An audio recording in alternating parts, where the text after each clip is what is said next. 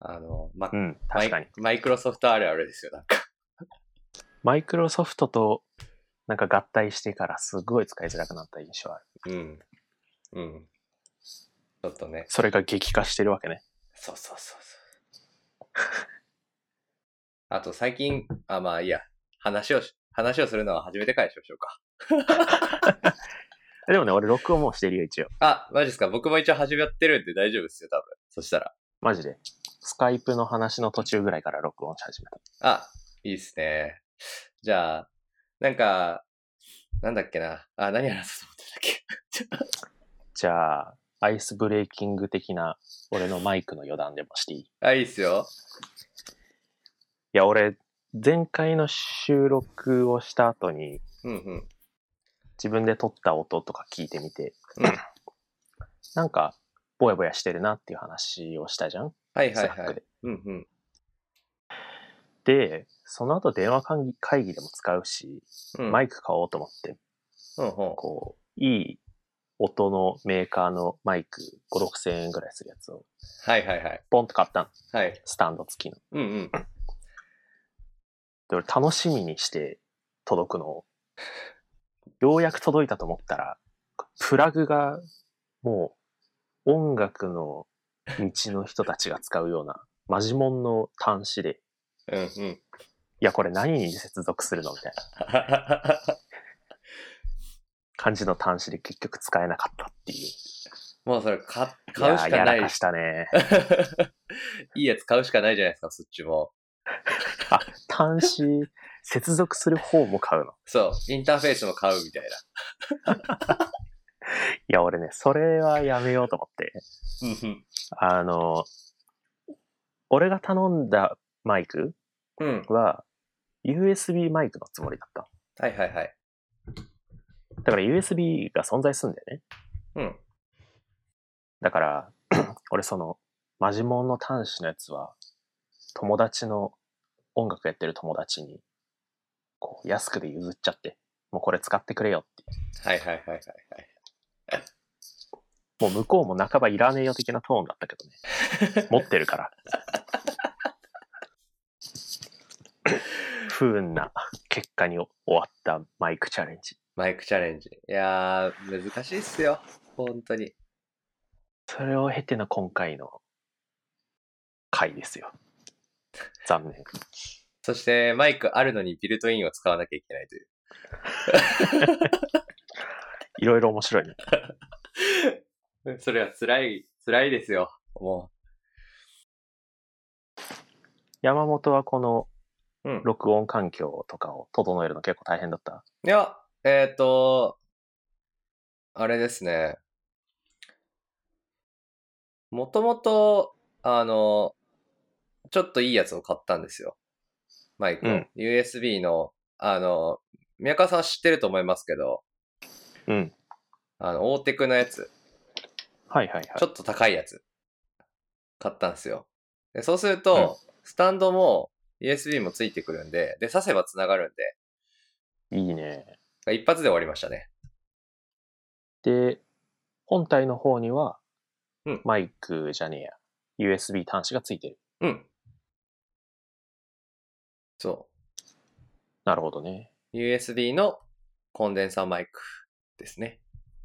うんうん。まあ、僕の場合は、あの、収録用のソフトとか、編集用のソフトとかも、また別途買ったんで、あれですけど。うんうん。それがね、俺のマイク、この今使ってる Mac っうんうん。てあの、MacBook だから、ああ、 USB-C しかないやつなんだよね。わかるわかる。わかるわかる。だからなんか間に接続端子というかブリッジ挟まなきゃいけなくって、うん。それもまた不毛な感じがするよね。それで言うと、僕も挟んでますよ。ああ、そう。じゃあ、あれじゃん。USB 端子ないじゃん。あないじゃのん、。つうか。 USB、USB あの、なんだっけ。タイプ C じゃないタイプの USB がついてて、あ、ついてんのそうで、で、タイプ C に変換して、変換っていうかなんか、 間挟んで繋いでる感じ。むしろ Type-C のうん。端子のマイクなんだ。そしたら。いや、普通の、あの、あれ四角いやつ、四角いやつ。えだって本体に USB がついてるんでしょああ、それで言うと僕は Type-C のつもりで USB ってややこしすぎる。たよ。もう僕の中では、なんかね、 もうごっちゃになってるよ。 もう、こう、一世代前のおっさんと今、俺を切り捨てたね。もう、いや、まあ USB Type-C って言うじゃん。なんか人によってはさ。 いや、なんか。。言う ねはい言う言う。そうそうそう。そうなんですよ。まあ本当はね、Type-C だったら嬉しいのかもしれないけど。そうね。うん。でも徐々にシェア増えてきた感じしない。うん。うん。市民権得てる感じがする。まあ、出た当初は、うん。またなんか謎の、こう、単質作りやがってみたいな雰囲気だったけど。実際便利だからな。うん。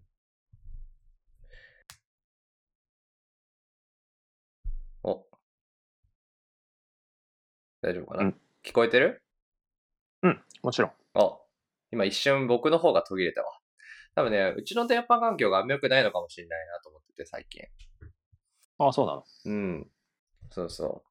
何使ってんいのや、普通のあの、家に繋がってるさ、その、Wi-Fi なんだけど、あの、家からこう、プラグでガシャって挿すやつ。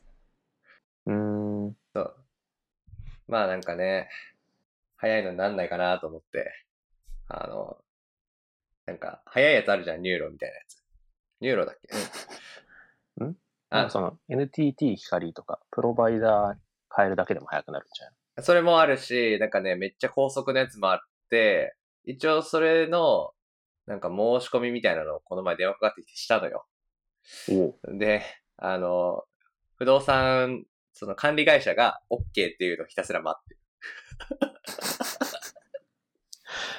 なるほどね。そうそうマンションだから。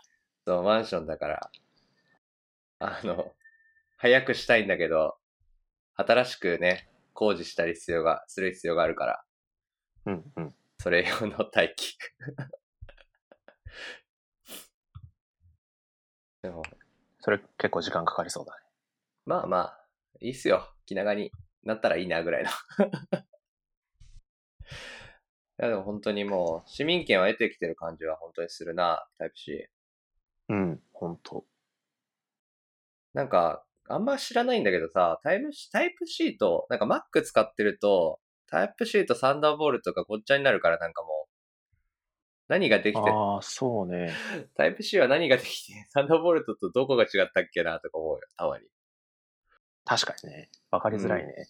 うん、サンダーボルトも、いくつかバージョンがあって、そうそうそうそこう、サンダーボルト3だと思って挿してたら2でうん。転送速度が半分になってるみたいうあなのあるもんね。あ、うんうんうん。そうね。サンダーボルトもひたすら便利だけどな、あれ。うんうん。まあ、そんな USB トークから、USB トーク から始まるわけですけど。最近どうすか何してんすか最近はね、この話題リストにも上げたような感じなんだけど、まさに。うんうん。あ、そうだ、今回も話題リストのこの並びにちょっと意味が あって、今回は、この、前回は確か、上の方が技術的な話で、下の方が一般受けする話というか、うん。 まあ、結局下の方の話、ほぼ一つもしてないけど、まあそれはさておき、今回は、なんかね、上の方に書いてあるのは、うん結構厚めに話せる話。なるほどね。はいはいはい。で、まあ、下の方に行くと、ソフトな、なんか雑談というか、間を埋めるためにちょろっと話すみたいなうんうん。話になるかな。いいっすね。でんでね、最近も相変わらずうん、ずっと仕事ですよ。今どういう、なんか、ステータスなんだっけうーんと、身分というか、うん、なんか、僕も分かってないから。うん。それで、俺もわかんない。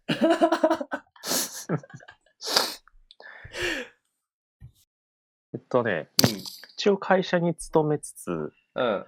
個人事業主でも働いてるっていう感じかな。はいはいはい。だから、そんな、突飛な感じじゃないけど、なるほどね。相変わらずやってることは機械学習の開発です。そうっすよね。おー、最近関心があるのは、うん。この、アプリケーションの部分というか、ほ機械学習のエンジンを作るじゃんう。うん。で、こう、機械学習の部分として API に閉じるじゃんうん。それをこうサーバーに乗っけて、外から叩くときの、その、サーバーの構成とか、おー。お HTTP サーバーの、こう、構成とかがね、最近すごい面白いね。ー。えー。なるほどね。そっか。まあ、機械学習ベースのウェブ監視なのね。そうだね。まあ、機械学習サーバーなんて、一日に何十万とか何百万とか叩かれることないんだけどね。うーん。まあね。 そういう時ってさ、うん。 Python で書くことが多いんですかサーバーって。そうだね。うん、うサん。ーバー、いや、例えば HTTP サーバーは Python とかじゃなくって、うんもうありものを使うでしょ、うん、うん。 ?Apache とか EngineX とか。うん、うん。だから全部が Python で済むわけじゃないけど、まあまあもちろんバッね。クエンドのエンジンの部分は基本的に Python で書くかな。うーん。なるほどな。そうなんですね。いや、あの、結構、僕の今いる場所の周辺だと、うん。 Go とかが多いんですよ。API ってやっぱり。んうん。バックエンド、だいたい Go で。うん。ままああ、、だいたい Go は適当すぎるか。はい Ruby のところもあるし。そうですね。なんか早いし、こう安定もするみたいなことを言ってたような気がするな。僕もあんま詳しくないからなんとも言えないけど。うんうん。なんかそういう風になっていくのかなとか思ったり。機械学習に乗っけるときも。まあでもどう叩くんだもんであるけど。そうね。難しいね、その、橋渡しの部分が。結局、なんか、二つ言語が存在することになってしまうから、うん Python だけで書いた方がいいんじゃないかなと思ったりもするし。まあ、二つ言語が存在すること自体はそんなにうん。大きな問題じゃないんじゃないかなと思うんだよね。うん、うん、うん。ただその、言語間の橋渡しにあ結あ、構気を使わなきゃいけないだけで。そうだね。まあ、Google Python やってくれそうだけどね、なんかね。それぐらいだったら。そうだね。 Go- Go だったら対応しそうな気がするよ、なんか。実際あって、うん。なんだったかな。なんかね、えうんっと、新しく Go を開発した時に、Google っていうか YouTube だったかなうん。が、今までのレガシーシステム全部 Go に書き換えたいっつって、うん。こう勝手にコンパイルしてくれるツール、Go, Go にコンパイルしてくれるツールを作ったんだよね、確か。えげつねえ。それで早くするみたいな。なんて言ったっけな、それ。なんかグランピーみたいな名前だった気がする。おー。ちょっと調べてみよう。こう。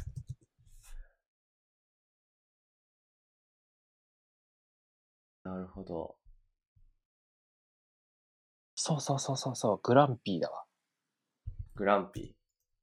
どう書くのそう。えーっ、と、GRUMPY。 ?GRU, MPI. あー。はいはいはいはい。これやると、その Python から Go にコードをコンパイルしてくれて、まあ、コンパイルっていうか、言語を書き換えるから、まあ、トランスパイルとかでも言うのかまあ、そんな感じなのかな。じゃあ、な。まあ、で俺そこら辺あんま違いないような気がしてるんだよね。まあ、読み替えってことかな、両方とも。そう。だからまあ、コンパイルって言っちゃうけど、うんそう Go、じゃねえや Python を Go に書き換えてくれるうん。すツールを作ったんだよ。げえな、これ。まあ、実際これ書き換わる、書き換わるのはいいんだけど、うん。その速度はすっごい遅くなるらしくって、あまあ、一つの言語に統一されてよかったねぐらいのツールらしいんだけど、あ。はいはいはいはい。なるほどな。確かに。こうなるんかね。でもなんだかんだ言ってそう考えると、Go と Python は意外と仲良くできるんですね。そうだね。 うんうんううんん。知らんかったないや、なんか、いすげえ参考になった感があります、僕は。あまあ、いあ、そや、そう、僕、僕の今のステータスだと、ここまでうん API を書くってことが今直近ないんだけど、うん。でも、Go だったりするから動いてるのが。うん。いずれ書かなくな、なきゃいけなくなった時とかに、まあ、こういう選択肢もあるって知っとくと便利だよなと思って。う。うんうんうん。うん。まあ、使っていいのかどうかはさておきだけどね。あ、そうそうそうそうそう。まあ、もしかしたらちゃんとした形になってるかもしれない し。その時には。そうだね。最近はどんな業務をしてるのえーっと、僕はっすね、まあなんかここだとあんまり話をしなかったんですけど、えーっうんと、9月くらいに転職をして、うん。えーっと、今は、一応教育系のベンチャーにいるんですけど、ベンチャーっていうかまあ上場してるからベンチャーじゃない気もするんだけど、えっと、メインは、今はデータマイニングとか、データ可視化とか、それこそあの、うん基盤とかの話からデータ収集とか、うんそこから取れるデータをまず見れるようにして、どうのこうの、このから先どうしようみたいなところの話を結構してるかおー。な。だから、どっちかっていうと、サイエンティスト方面の仕事が多いです。うんうん。だから AI は は分からなくなってきてると。 AI はわからない。そうそうそう。一応論文読んでるけどね。うんうんうん。じゃあや、そのデータ整えるとか含めて、うんデータベースの方も触ってる。えっと、どっちかっていうと、口出してって言われてるかな。あの、分析の方があんま進んでないこともあって、うん。そうそう。そこは、あの、詳しい人にお願いするんですけど、なんかうん、どういうデータだったらいいよね、みたいな。例えば、あの、一つ。つの、まあ、ウェアハウスみたいなの作るわけですよ。事業会社だと、その、例えば、うん。えっと、まあ、プロダクトを作るときはさ、こう、あるときにうんモデル書いて、まあ、例えばユーザーだったらユーザーっていうモデルを書くけど、なんか必要なときにモデルを足していくから、まあ、やっぱりこう、テーブルの単位はちっちゃくなったりするわけですよね。まあ、どう頑張ってもさ、うんうん後から付け足すことも多くなるわけだし。だからなんかこう、ある程度ジョインした状態でウェアハウスに入れるみたいなことをしたりするんだけど、うん。その時に、じゃあなんか一つのテーブルの中に、まあなんかどういう感じで入ってたら嬉しいよねとか、なんかこういうデータ入れるときは、はいはいはい。そうそう、あの、例えばさ、データ分析する側が SQL を叩くときに、あの、一テーブルあたりこういう感じになってたら嬉しいなみたいなのを欲しいっていう。うん。で今直近僕が意識してるのは、なんかあれかな、一テーブルでなんか分析テーマが決まるような感じの構成が一番嬉しいかなと思ってね。うんうんうん。だから、セレクトアッサーしたら、なんか、中で XY を選択できる感じにはなってて、みたいうんうんうん。なるほどね。な。すごい楽じゃないじゃあ、よりこう、上位に進んでるわけね。そうね。なんか機械学習エンジニアって、データ、こういうデータが必要ですって見極められるような力が最終的に必要だと思うから、うん。徐々にその必要なデータ集めを定義するところに進んでないそうね。 より上位だね。まあ、一応その先もやらなきゃいけないんだけどね。まあ、そこのあのメンバーも今いないから、うんうん。やれって言われれば後工程をやるけど、まずは、みたいなところ。そうそうまあなんか、いいね。うん。実際その、僕は社員で入っててデータサイエンティストやってるんだけど、まあ、うんその外部の人も一人入ってくれてて、もうそうなの。そうです。そっちの人もデータサイエンティストなんだけど、どっちかっていうと研究者寄りのタイプかなと僕は思っていて、まあすごく年の上の人なんだけど、うん。なんか、そういう人がパフォーマンス出せるにはどういう風にしたらいいかなとかって考えることが多いかな、最近は。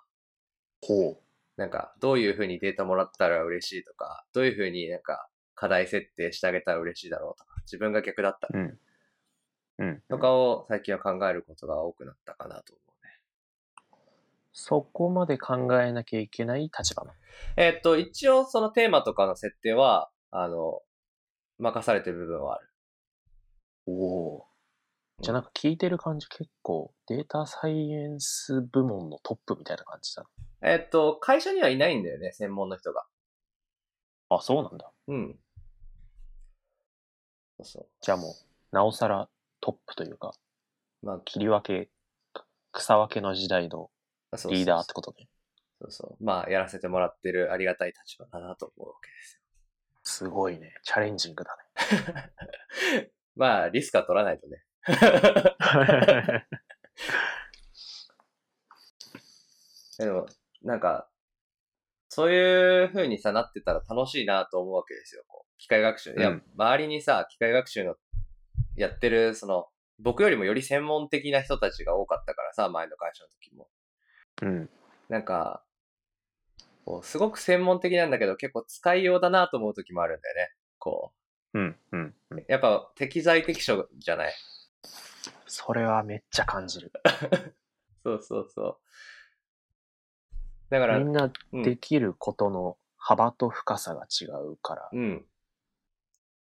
そなんか、ひ広く振りすぎてもダメだし、う。うん。細かすぎるともったいないし、みたいな。そうそうそう。すっごいふわっとした表現だけど。いや、でもね、本当思うよ。なんか、こう、僕が逆だったらっていつも考えるけど、なんか、もらうときもさ、タスクとかを。うん。なんか、こういうデータはこういうもので、なんか大体こういうことをやってほしいなと思ってるんだけど、あとはお任せしますみたいな投げ方が、すごく嬉しいかなとか思ったり。うんうんうん。ただなんか、それってみんながみんなできるスキルじゃないよね。もちろんもちろん。こう、細かく細かく刻んであげないといけない人もいるし、細かく細かく刻んだら、ものすごいスピードで解決してくれるような人もいるね。いるし、まあなんか広く振るって、この振ってる側の気持ちとしては、うん。どういう解決手段でもいいから解決してねっていう、なんか自由をうん与えてるようなつもりで今までいたんだけど、うんうん。そこを決めるのも案外大変な人いるのかなと思うと、そうね。なので、今、僕の人を見ないとね。そう。僕の周りは、えっと、会社だとね、一番若いのよ、僕が。うんだ。から経験的にはみんなあるので、僕より。うん。で、メンバーも、まあ僕ともう一人ぐらいしかいなくて、で、もう一人の人の方ができるから、基本的には。うんなんか、僕がとやかく言うよりかは、もう任せた方がいいな、みうん。うん。たいな。そうそうそう。むしろ楽しんでもらった方がいいと思ってるぐらい。うん。うん。そうそうそう。ただ、あの、例えば、もっと若いというか、経験値のない人が入ってきたときに、それをやったら、まあ、辛い人もいるだろうなっていうのは同じようにわかる。なんか、雰囲気も。うん。うん。へえ。じゃあ現状はちょっと立ち位置難しそうだね。結構難しいっすよ。そうそうそあの、ものすごいできる人が一人う。うん。いる中で、うん。まあ問題を解くだけが価値じゃないしね。そうそう。やることはいっぱいあるだろうし。そうね。なんか、僕は、どちらかというと視点的にはね、もともと、まあビジネス寄りのところから始まってるから、仕事というか、なんか営業とかやってたこともあるし、うん。なんならそう、マーケティングとかも全然見るし、なんか機械学習だけにとらわれてないところが良さかなと最近思ってるね。うん。うん。うん。そうなんなら全然ダッシュボード作るとかでも楽しいしさ。そうそうそう。みたいなね。そんな感じですよ、僕のステータスは今。ええいいね、なんか。この、前、一緒に働いてた時とは、うん。また一風雰囲気が変わって。うん。だからこそ、いろいろ教えてください、宮川先生ということですよ。んそんなに教えられることあった っけそういう感じで。いやいやいや、あの、僕が知らないことを知りたいっていう、あれです。お互いあるから。お互いあるから。ちょ意見交換会しましょそう、そうですね。なんか SQL とかの方が書いてますよ、最近は。だからう。うん。僕は。うん。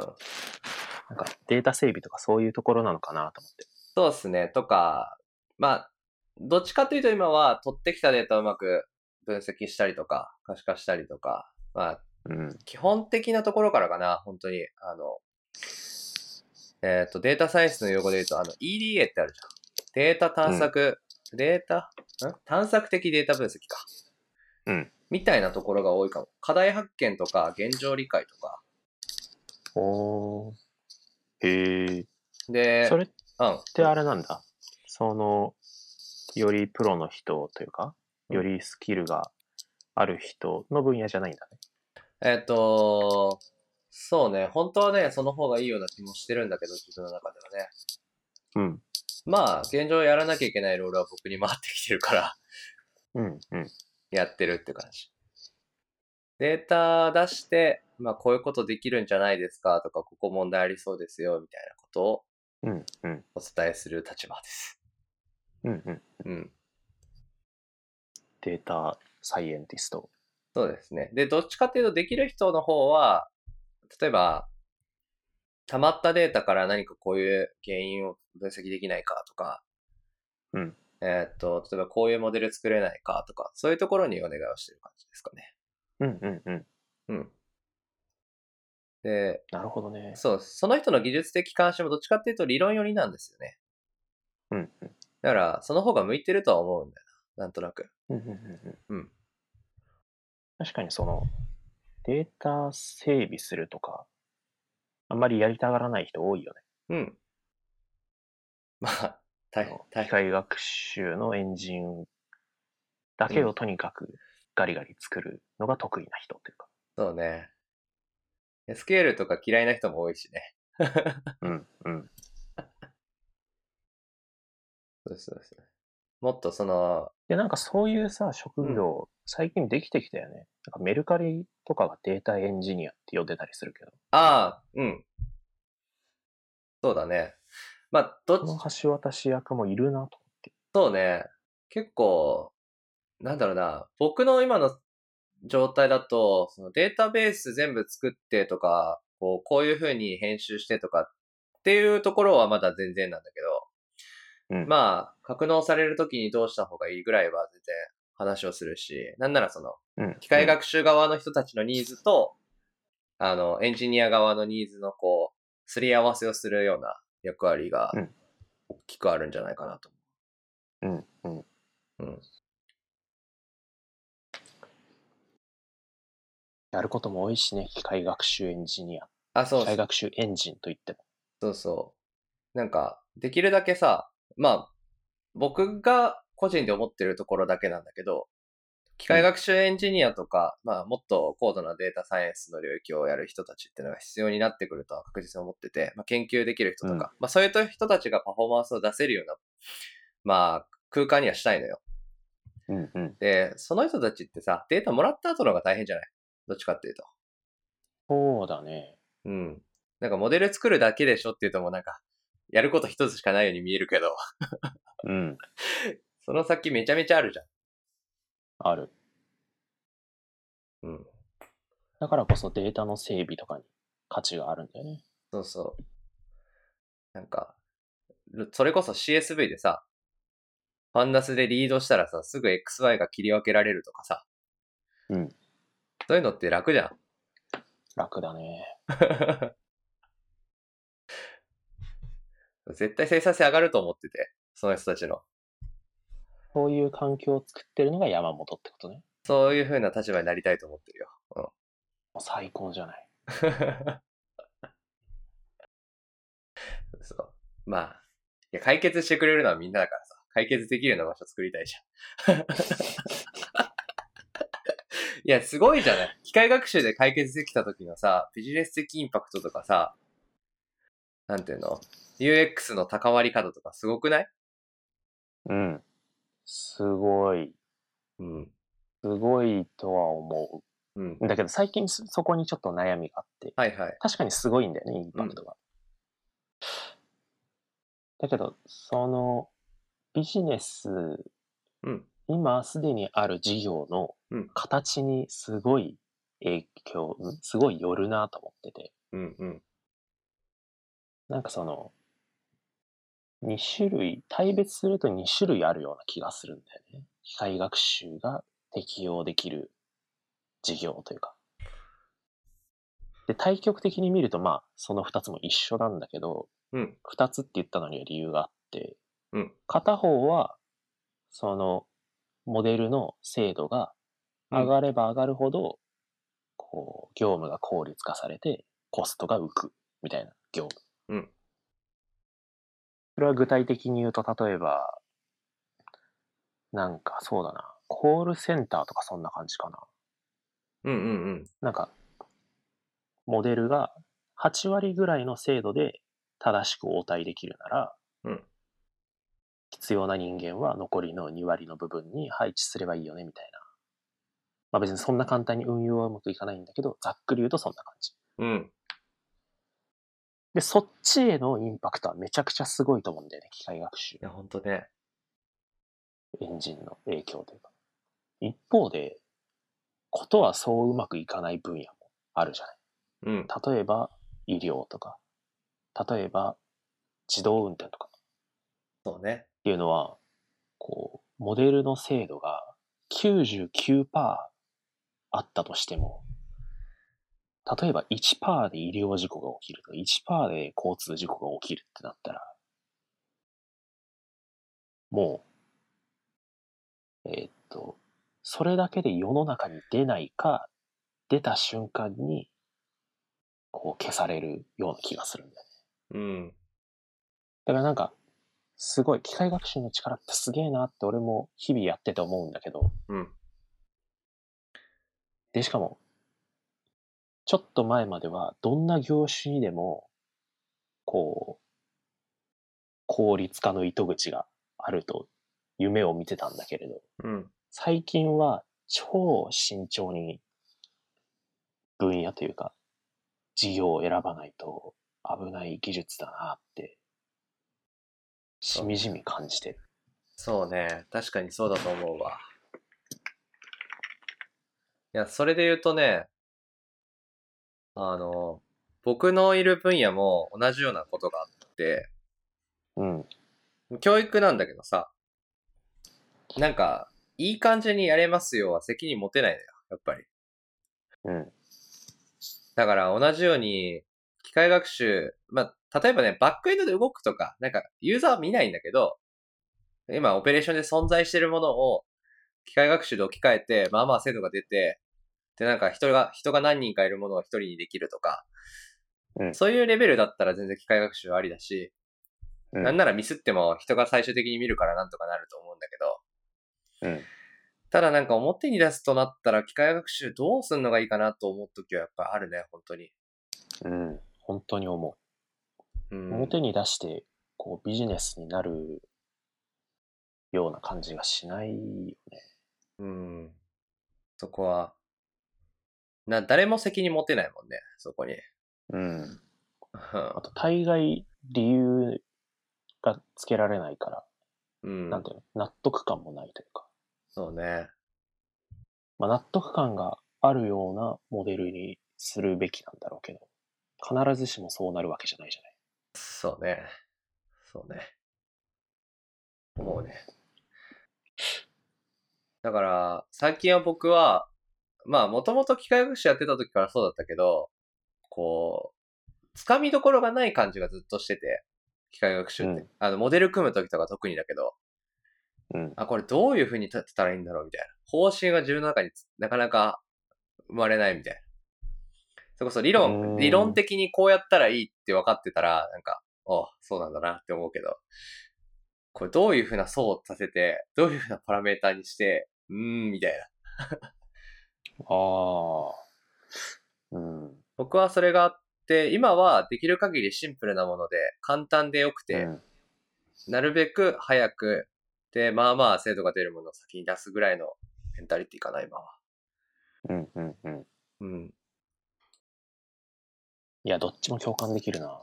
うんなん。か、その前者の話は、確かにすごい感覚的な話で、うん。なんか、モデルが科学習してるような気がする。あ、まあ、モデルが科学習してるかどうかは、それは大概一発でわかるけど、うん。なんかその、うん、この、この部分を見すぎてるんじゃないかみたいうな。ん。じゃあ、多分そ、そこを見すぎてるから、ここの影響を減らすようなモデルの形にしようみたいな。はいはいはい。超感覚的な、しかも合ってるかどうかわかんないし。うん。もう精度が上がったら真みたいな、そうね。ふわふわとした世界だよね。うん。で、後者もすごい共感できて、なんかその、とてつもなく複雑なモデルを使って、バシー問題、難しい問題解きましたっていうよりは、もっと現実の問題を分割して、こう、うん。小さな問題を小さなモデルで解く方が明瞭だよね。そうね。いやなんか、こう、オッカムのカミソリってあるじゃん。うん。なんか、シンプルであればシンプルな方がいい。そう、同一、同一制度ならシンプルであるあるものの方がいいってやつと近いんだけど、なんか、それは確かにあるかなと思うよね。なんかね。まあ、うんそこは難しいところなんだけど、あの精度が出ることが良ければ、それはもちろんそれで OK だし、なんか、ただ、ある程度中身に責任を持たなきゃいけないとか、まあ僕の仕事とかだと、まあ回帰とか解くんだけど、統計モデルとかで。パラメータの値とか見るのよ、やっぱり。うん。なんか、ここの影響数はここの影響数よりもこれぐらい大きくて、じゃあ優位だからこれがうんたらかんたらみたいな話すんのね。うん。そうすると、ああんまりやっぱり使いにくいなと思う時はある。機械学習。えサポートベクターマシンとかだったら全然いいよ。あの、線形とかで解けば、めちゃめちゃ説明能力あるから。うん でもね、なかなかその、なんならロジスティック回帰で解いた時も多層にしたらちょっとやばいなとか思そうね。ロジスロジロジスティック回帰は、あの、多層にならない単純なあのう。あ、も入う、力変数と係数掛け合わせた総和のそうそうそシグモイだからね。う。うん。そこロになジんかステ、ィック回帰はいいんだろうけど、あれもものすごい説明力高いけど、ニューラルネットワークにして層を増やしたらってことでしょ。そうそう、あの、中にさ、うん。 X?X にまた層を持たせるみたいな感じになるじゃん。うん。そしたらちょっと、やばいなと思う。そうだね。いやうー、ん黒魔術。まあ、だからこそ最近はなんかね、こう、結果がすごく、なんていうの、求めるゴールがすごく明確で、後の過程はどうでもいいものに対してはやっぱ使いやすいなと思うね。うん。うん、本当に。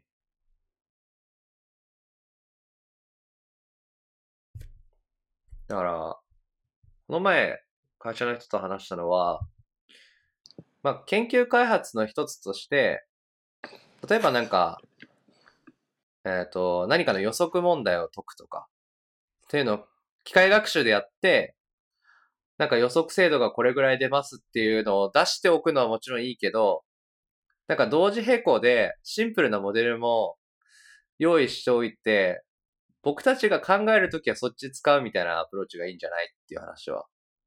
うんうん。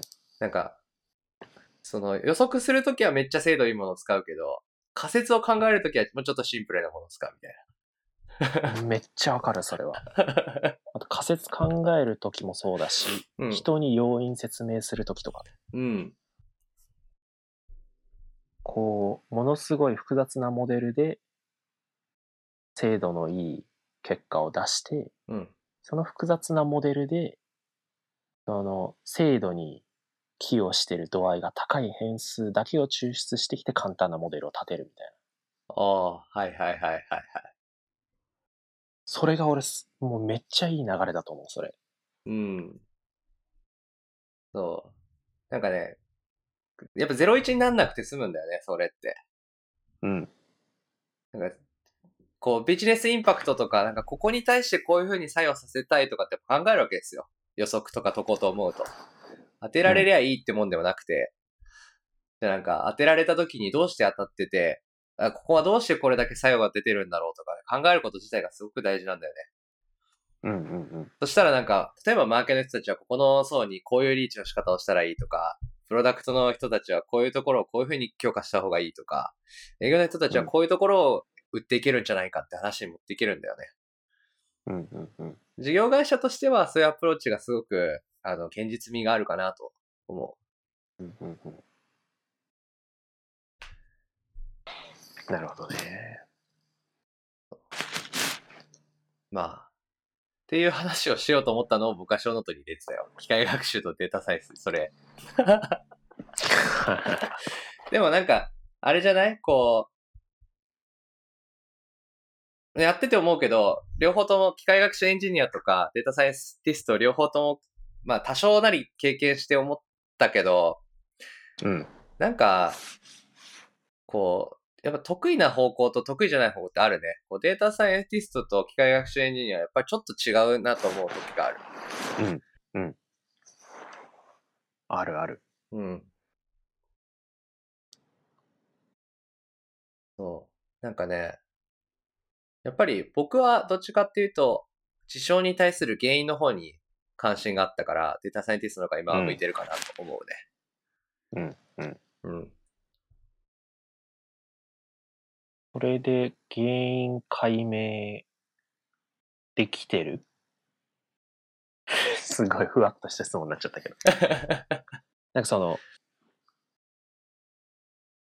それって統計学の部分だと思うんだよね、まさしく。そうね。うん。で、その、統計学では確かに原因解明して、なんか要素を分解してとかやって、うん。事象に関係する変数とかを明らかにしていくけど、うん。ビジネスになった時にそれできてるうーん、なかなか難しいよね、そこってね。なんか、そう簡単にできないうん。ような感覚が前あって、うんうんうん。そこら辺どう解決したんだろうなって今思ったんだけど。えーっとね、それで言うと、今は、あの、なんていうのかな、僕の中でも要素を分解したいから、いろんなところを見てるっていうのが正しい説明かもしれない。自分のツイダとしては、うんうんなんか、仮説はあるんだけど、ある程度、その経験的な仮説とか。うんまあ、それを実証しに行くっていうのも、まあ一つの研究的な意味で言えばあるじゃない。うんある意味なんかこう、今まで培ってきたノウハウが本当に正しいと言えるのかどうかを、ある指標を用いて分析をしに行ったときに、それが本当に正しいと言えるかどうかっていう確認。あるある。で、それをやっていく前に、なんか、それって本当どうなのみたいなところを見に行ってる。なんか、こう、そういう風に見れるかなみたいな。こう、こういう風に見れるんじゃないとか、こういう風に見れそうだねみたいな。おそうそう。とか仮ね。説検証のための仮説の検証そう。そうなんですよ。あのーなんていうのかな。もうめっちゃサーサー落としてるけど大丈こっち夫。うん。こっち今何もやってないけど。多分ね、あれじゃない、マイクのところだと思う。マイクのところ。あの、パソコンあれどうなんだろう、うんなんか、パソコンの表面を擦ってるような音がする。今ね、なん何も触ってない。あ、そうなんだ。じゃあ大丈夫だ。なんだろうね。うん。じゃあやっぱ内蔵マイクダメだね。次回はちゃんとやりましょう。そう。改良、徐々に改良していかないと。本当に大事ですよ。いや、あの、僕の中で今結構そのフレームワークとして機能してるのが、あれなんですよ、あの、えーっとね、KJ 法って知ってる何法 ?KJ 法っていうアイデアを出す時ああにー、うんうんうん。使う、まあなんかブ、レインストーミングとかが流行った時に、あ、そうそうそうそう、一緒に話題に上がったやつ。で、その作った人がなんか言ってる別のやつがあって、えーっと、なんだっけな。W 型問題解決モデル的なのがあるんだよほね。まうあ、まあ何が言いたかったっていうと、あの、生物とかのさ、研究とかをするときに、まあなんか、どういうプロセスでやったらいいとかっていう話の、まあ一つだと僕は認識してて、うん何をやっていくかっていうと、問題を発展、発見する過程があって、そこからなんか仮説が生まれて、そこから問題解決に進んでいくみたいな。うん。だから、問題を発見するためのさっきみたいな、その、こう仮説思考みたいな。のが今、まず来てるんだよね。うーん。そうそう。 問題を発見するための仮説思考。なんか、こういうのはこういう傾向があるんじゃないかみたいな。例えばそういうふうに言われているが、多分会社内とかで、そういうふうに、えー例えば、うーん、なんていうのがいいかな、具体的なことはあんま言えないしな。まあなんか、 こういう時はこういうふうになりそうみたいな話があるじゃん。例えば、えっ、と、し一般的な話で言うと、うーん何か季節性がありそうとかさ。じゃあ、そういう季節性がありそうみたいなものって本当にあるんだっけじじゃあうんうんうん例えばそれって本当にあるんだったら、それを用いて、こういう風な予測ができそうなんじゃないか、みたいな。みたいな風にこう消化させていくみたいなるほどね。そんなんかその、データを見て、でその背景の仮説を立てるじゃなくて、うん俺らが経験的に知ってるな。うん。物事から、この、どのデータにじゃなくて、こういう影響がデータに出るんじゃないかっていうのを、経験ベースで仮説立てていくみたい今はそうだなね。話かな。今は、あの、ドメインの知識を用いて、実際そうだっけって確認していって、っていうプロセスが多い。うんうんまあ、まずはそこからかなと思って、本当に。うん。うんその先だと思うんだよね。なんかデータ、データベースで何か発見して、こっからどうやっていこうみたいなのって。うんうんうん。まずは第一歩としてはそういう感じでやってるかなるほどね。な。うん。なんか発見しましたかあー、まあ、いろいろ検証中ですよ。 言うてもまだまだ、 1ヶ月半とかだからね。確かに。それは、もう聞くのが早すぎたわ。まあ、でも、あの、能力は自分の中でこう、つく、つくようにできる限り仕事のこう、フローみたいなのを決めてる。自分が一番成長できるようなフローにしようと思って。今は。いいね。そうそうそう。しかもそれをある程度制御できるような環境にいるしね。うん。まあ、今は一人だからさ、ちゃんと働いてる。うんフルタイムで働いてる。まあ、入ってきたらまたすり合わせればいいじゃん。うんうん。でも、そう。なんか自分のスタイルとか、なんかこういうやり方でやってますが、ないところに入ってくるほど辛いもの、 なんかない、ないかなと思って。 自分でゼロから仕組み作らなきゃいけないしね。そうそうそう。うん。みたいな。そんな感じです、今。いいね。なんか楽しそうだね。まあ、あの、また遊びに来てくださいいな、遊びに行って。い。いや、あの、いいっすよそ。んないいっすよオーね。プンな感じなの。いや、あの、僕がオープンにしてるだけなんで。 大丈夫。大丈夫何。それ。あの、会社は OK だから。単純にそういう人があそうなの少ないだけで。おー僕は全然呼んでます。えー、じゃあ、行きます、行きま す。ぜひ来てください。ど ういう、どういう形で行けばいいのかわかんないけいど。や、ふわっいやと。俺行くって言ったから、うん本当に行く よ。お、いいっすよ。まあ、僕も今手探りなんで、全然、あの、あ見てもらって。 あ、わかった。まあね、あの、そうそう。宮川さんの得意領域とかもやっぱりね、話してると勉強になるし、すごいいいん ですよ。いや、なんかそういうのをね、まあ、いろんな人と話したらね、やっぱこう、分かることもたくさんあるし、相手も生まれるから、うんうんうんうんありがたいですよね。みんな尖ってる部分が違うとね、お互い刺激できるから。うん。まあ、そんな感じですよ。めっちゃなんか、その、 このノートに書いてないものを、まあ書いてたんだけど、一応。 まあ、下の方にね。めっちゃ話して1時間ですよ、もうほっ。 違う話しかしてない。え、でも、あの、いけてる話いきましょうよ、この、なんだっけ、いけてる話って。あの、NVIDIA のやつ。あいやあ、いけてる話ね。そうそうそう。これ、小ノートには 2080ti が意外といけてるって話書いたんだけど、うん。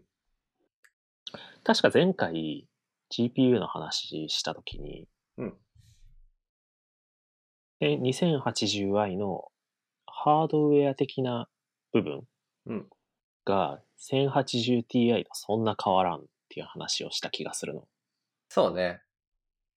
で、片や 1080ti は10万。で、うん 2080ti は、まあ、ほぼ20万っうん。ていう状況の中で、前回確か、いや、この状況なら 1080ti を買う方が賢いって言ったと思うんだけれども、うん。この1ヶ月ぐらいで、1、2ヶ月ぐらいですごい大幅なアップデートがあって、それこそがまさに 2080ti 系がいけてる理由なんだけど、あはあはあこの NV リンクっていう技術を搭載してるんだよね。うんうんうん。この 2080ti、2080っていうのは。うんで、この NV リンクっていうのは、まあ、技術、そのもの自体は 1080ti の時までも、こう SLI っていう名前で搭載されてたんだけど、うんうんうんうん。これ何をする技術かっていうと、複数の GPU をつなげる技術です。うん。で、えーっと、この NV リンクが、じゃあその SLI に比べてどういけてるかっていうと、今までの GPU、SLI の GPU だと、例えば 1080ti を2枚ターバンに乗せてたら、うん。ソフトウェアが側から見える GPU の状況っていうのは、1080ti、まあ GPU が2枚刺さってるっていう風に見えてた。うん。だから、例えばディープラーニングとか、まあ、えっと、ゲームで画像を描画するにしたってそうなんだけどうん、この、それぞれの GPU を、それぞれ単体とみなして、で、計算させて、うん。で、その、それぞれの GPU で計算させた結果を、こう、CPU 側に持ってきて統合するっていうことを、や、やんなきゃいけなかった。うん。で、まあ、だから、その、例えば PFN とかって、ディープラーニングの学習をさせるために、うん。確か1024台とかいう GPU を持ってんだよね。 うん。確か。もうものすごい量持ってんだよ。うんうんうん。で、その、もう数百も数千もある GPU の間で計算をどういうふうに融合するかっていう研究をめちゃくちゃしてる。それがオールリデュースとかいうこうディープラーニングの購買計算をどういうふうにお互いの GPU に伝播させるかみたいな研究をめちゃくちゃやってるんだけど、うんかたやこの NV リンクっていう技術の方になると、うんまあ、今までの SLI の状況とは打って変わって、ソフトウェア側からは2枚 1080Ti が刺さってて、それが NV リンクで繋がってたら、それは1枚の GPU と同等に見なせるっていう技術らしいんだよね。へえ。で、これ、そうすると何がすごいかって、うん。今までは、例えば 1080Ti2 枚乗ってたら、11ギガでクーダコアが3500個が2枚刺さってるっていう状況だったんでね。うん。うん。だからメモリ的に見たら11ギガプラス、プラスっていうか11ギガ、11ギガっていう状況だったんだけど、うん。この NV リンクをした 2080Ti を2枚載せると、これ11ギガ載せてて、クーダコアも4000ぐらいなんだけど、そうすると、22ギガ8000コア持つ GPU が1台載ってるっていう風に見えるんだよね。でこれって結構革命的なことというか、すことで、すげえな。今、天井が大きく上がったんだよね。今までは MAX11 ギガしかデータを GPU に載せられなかったところをうん。 2枚載せたら2倍載せられるようになった。うん。そうすると機械学習的にはこうバッチサイズが増やせるし、モデルの大きさがでかくできるし、ああらゆる部分で研究も盛んになる見込みが、まあ、うん、ある。よ、より簡単にでかいモデルを演算させることができるようになったっていうのが、この NV リンクがいけてるっていう話なんで、ね。あ。へえ。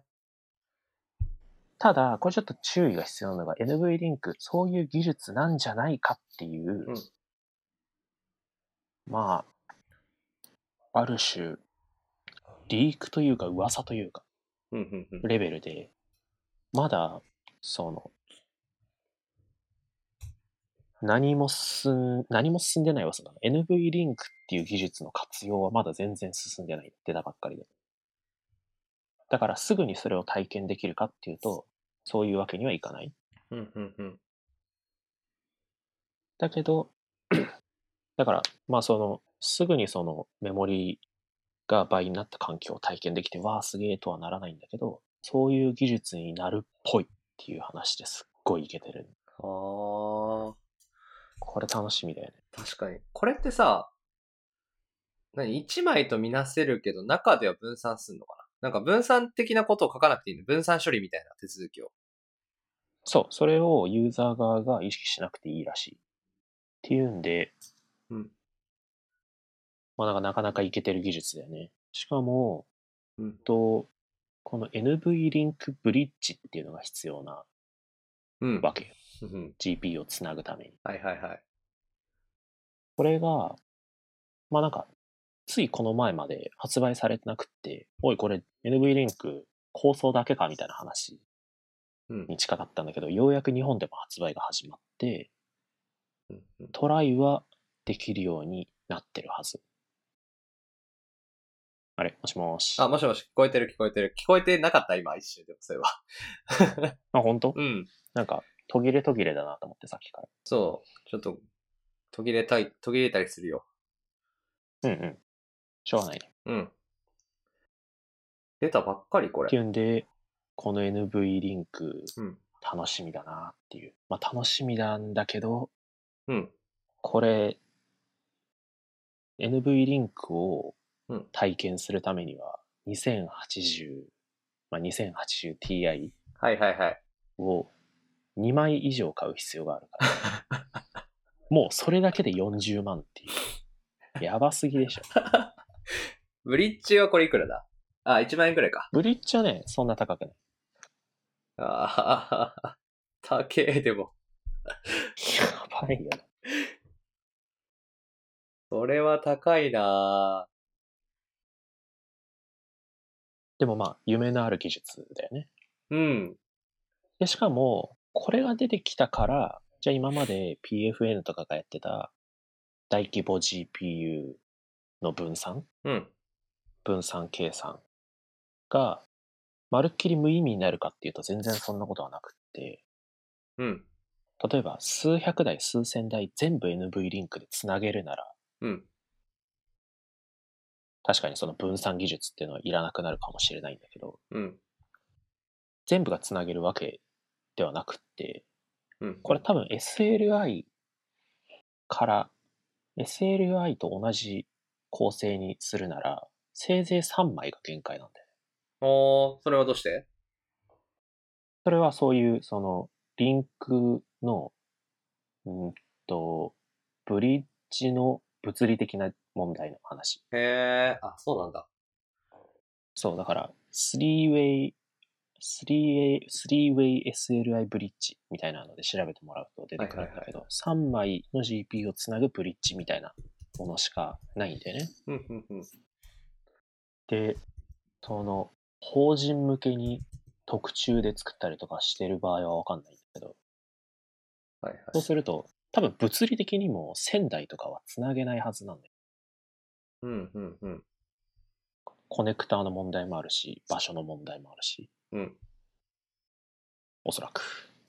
そうすると、その、でかい単位になるだけで、結局 GPU が複数ある状況は変わらないから、あのけ複数間の GPU の間で結果をこう融合する演算処理の研究っていうのも、またそれはでかい単位で価値が出てくるっていうあー素晴らしい状況なんです。なるほどね。でかいバッチサイズでもできるようになるとか。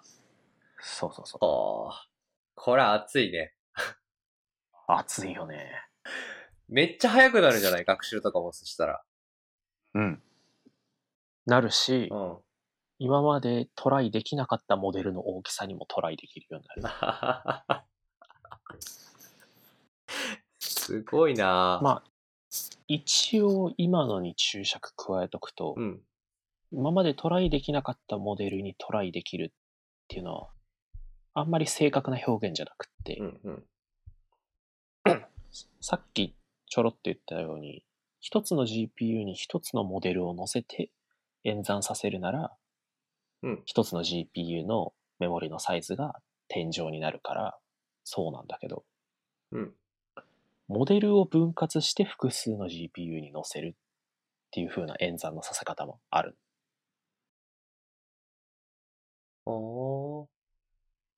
それ、もうちょっと具体的に言うと、例えば、じゃあ、10層あるうん。ニューラルネットワーうんクを計算させたいと思ったときに、うん5台 GPU があったとしたら、最初の2層は GPU1、次の2層は GPU2、次の2層は GPU3 っていうふうに、そのモデルを分割して、各層の GPU を各 GPU、ん各層の計算を各 GPU でやるっていうふうにやったら、今のところそのモデルのサイズに上限はないんだけど、それはなかなかにめんどくさいそうね。作業が伴うから、まあ、この NV リンクで天井が上がると、より楽にトライできるかなっていうのは、そういう意味になります。いいっすね。いいっすね。でもこれは。楽しみだな。そうね。これ。いや、なんかさ、どうなんだろう。10今、今のググラボでどれぐらいのメモリなんだっけ11。 11か。か。まあでもで、あで、一応150万ぐらい出すと16になる。 100 150万くらい出すとね。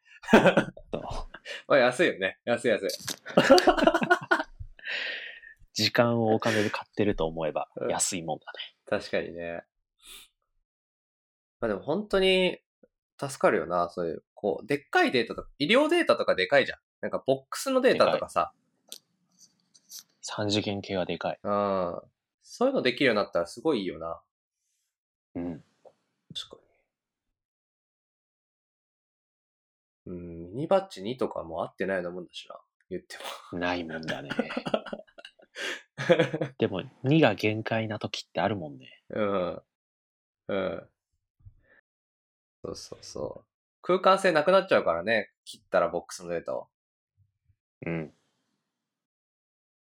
か、そこだから、うんえーっと、3次元系もそうだし、うん、 3次元系っていうのは医療、医療データもそうだし、うん、映像も3次元データとして見なせるんだよね。ああ、時系列方向にある動画です。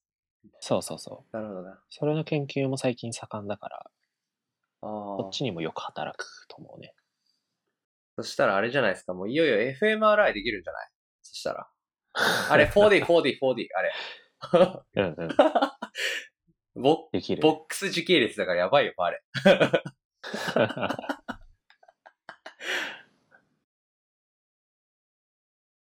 もうすごいいいね。 4D ね。そうね。まあでもできるね。いや、でかいでしょう。それで綺麗になってくるの。めっちゃいっいていねうのがこの NV リンクいけてるっていう話だ。あーいやー、いいなー。あー、GPU いいなー。これまだ結局 買っ、まだ結局買ってないし、もう、GPU。会社にはないの。会社ない。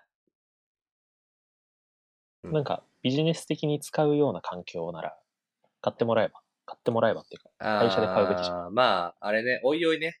もうそのフェーズになるまでが大変かも。うんうんうん。そうそうそう。いや、やれるトピックはいくつかあって、あの、やったら面白いんじゃないかなと思うけど、今僕がそこに入っちゃうとさ、何も進まなくなっちゃうから。そうだね。 もうちょい後だね。もうちょいあと、人がいたらとか、なんかやれる人が増えてきたらとかっていう話になってくるから。うん。でもいいよね。いいね。いやもうワクワクするね。グラボ、めっちゃ詳しくなってますね。てか、また、またより一層詳しくなってんじゃないまあその、なんていうの、チップ的な話、うん何自作 PC 的な話すごい好きだからね。いいっすね。そこめっちゃわかんないんで僕は。弱いところなん で。へえ。でもいいっすね。これってい、うのが最近のあれかな。そうするとさ、NV リンクとかってさ、うん。なんか自作 PC だったらそうだけど、AWS とかだと先に乗ってきそうな感じがするな、なんか。うん。確かにね。うん。その、より高い GPU マシンで、そうこそれうは 2080ti 乗ってますみたいそうそう。何ウェイな。でまあ。ただ、うん。えっ、と、少なくとも GTX 系、はあは 2080ti っていうのは GTX 系列の GPU なんだけど、あ、はいはい。 GTX 系はデータセンターで使っちゃいけないっていうルールがあるから、あーすぐにこの 2080ti データセンターに導入しましたとはならないね。別のなるほどね GPU で NV リンクが乗ったら来るっていう楽しみだな、それは。はあ。なんか、今さ、NVIDIA のデータセンターのやつ見てると、なんかうん V100 の話がちょっと出てるんだよね。スループットとかの話で。うん。でもこれはちょっと違うのかな、なんかそん、よくわかってないんだけど。最大6つの NV リンクで、合計300ギガバイトマイ、あギガバイトセックって書いてあるな。うん、うん。をサポートしています的なことが書かれてて、NV リンクテクノロジーだと。うんうんこう V100 に乗るんじゃないか的なおお。それ V100 に乗るならデータセンターにも来るわ。ねあら、また聞こえないかも。本当あ、大丈夫。戻ってきた。うんうん。 V100 に乗ったら熱いよね、これ。熱いね。 300ってなんだと思ったけど、300ギガってなん だって。ただ、そうそう。この NV リンクで転送速度の話も解決されるんだよね。っていうのは、このうん。 CPU とマザーボードの性能によって、うんこの秒間何ギガバイト GPU にデータを転送できるかっていう上限が決まる。はいはいはい。それ結構厳しいんだよね。ほうほ例えば、有名な CPU だと、最近だといくつかな ?8700K とかわかるう。8700系。多分、今自作 PC うん。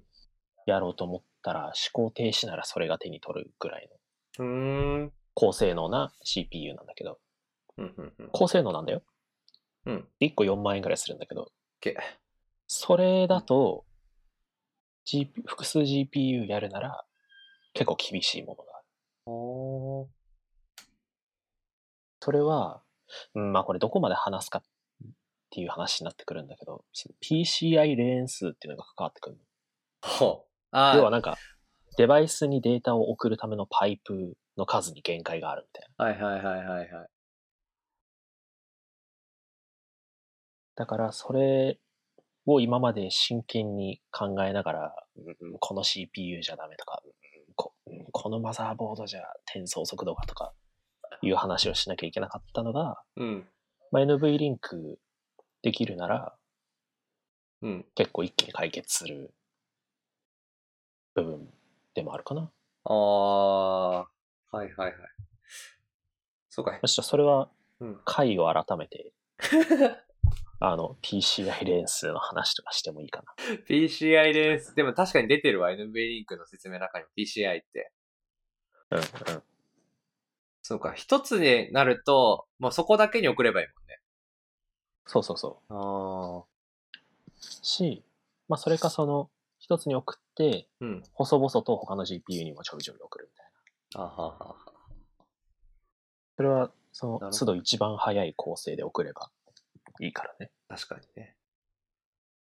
え熱いー、熱いね。これ、熱いね。いやー、にしてもすごいな、この世界はもうマジで。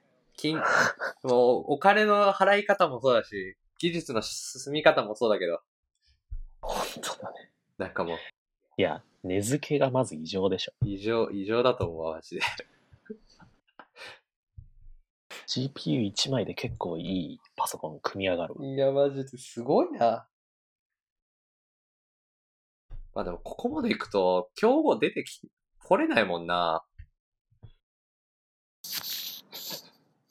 本当だねうーん。こさすがもう NVIDIA, NVIDIA 帝国様々だねう、ね。白山的なやつで言うと、革ジャンね。革ジャン帝国が。革ジャン だね革ジャン帝国が。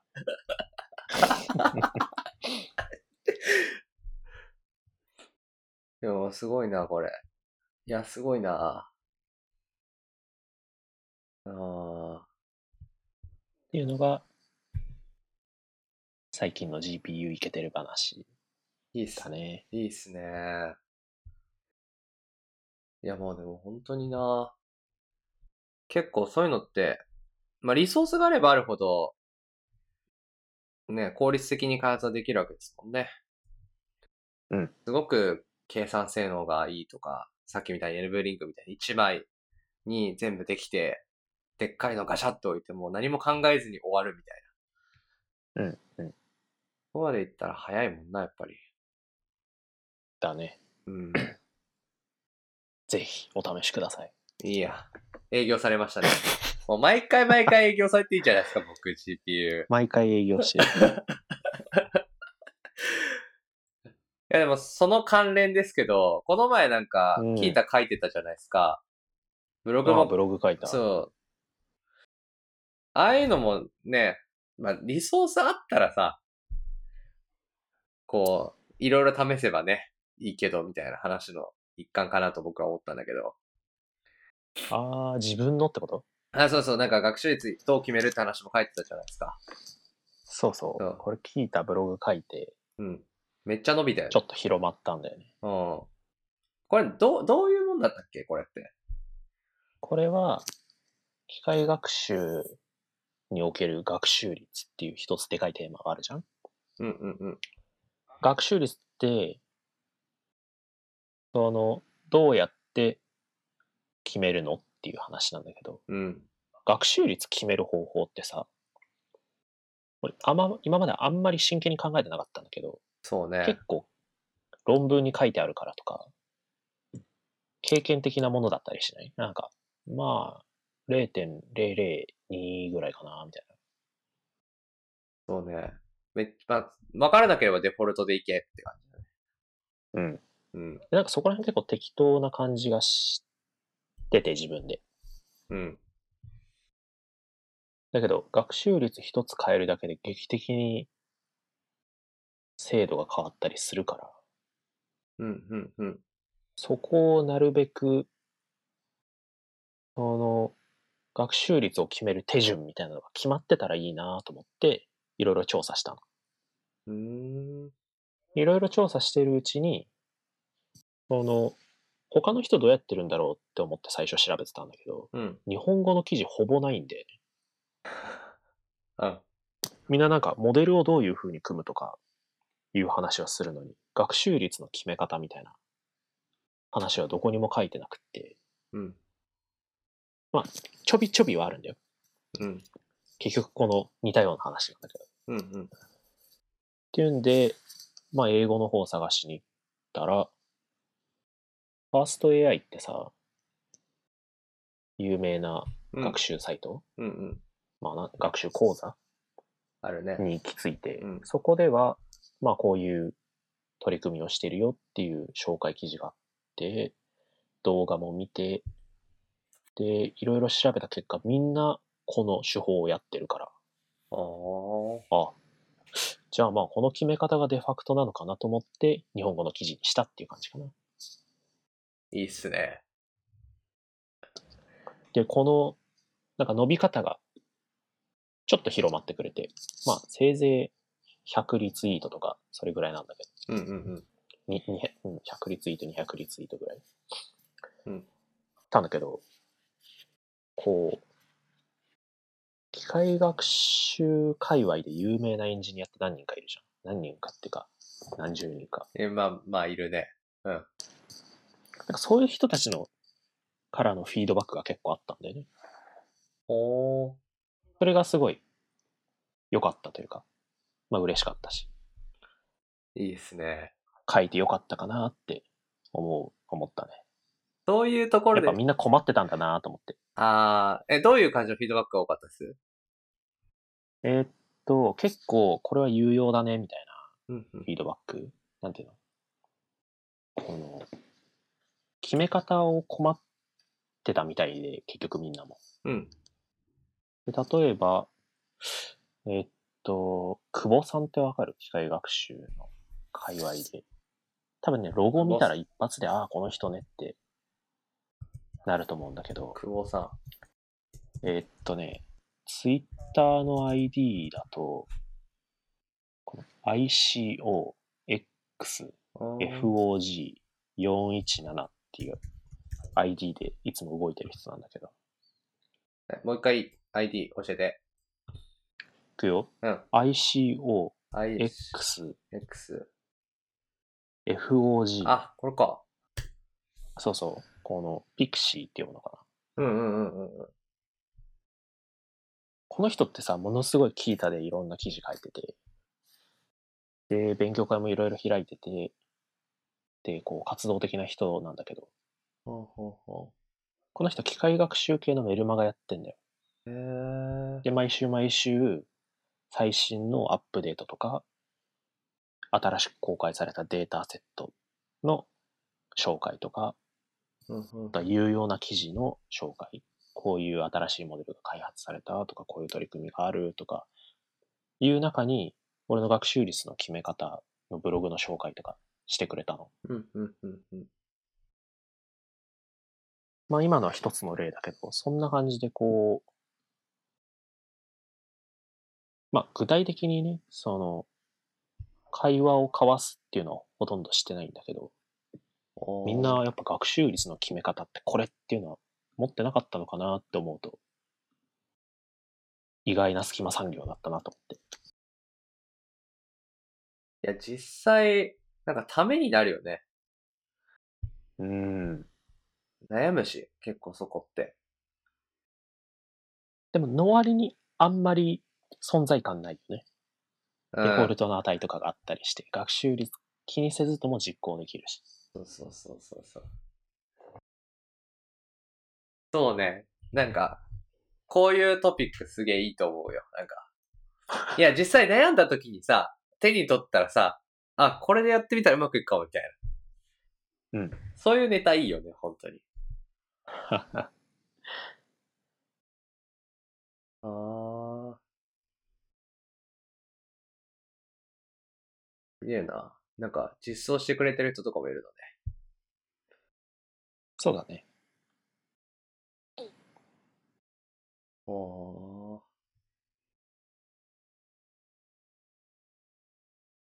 いえ、すげえ。でね、そうだ、さっきのリソースの話になるけど、うん。ブログ書くのって案外大変なんだよね。 うん。その、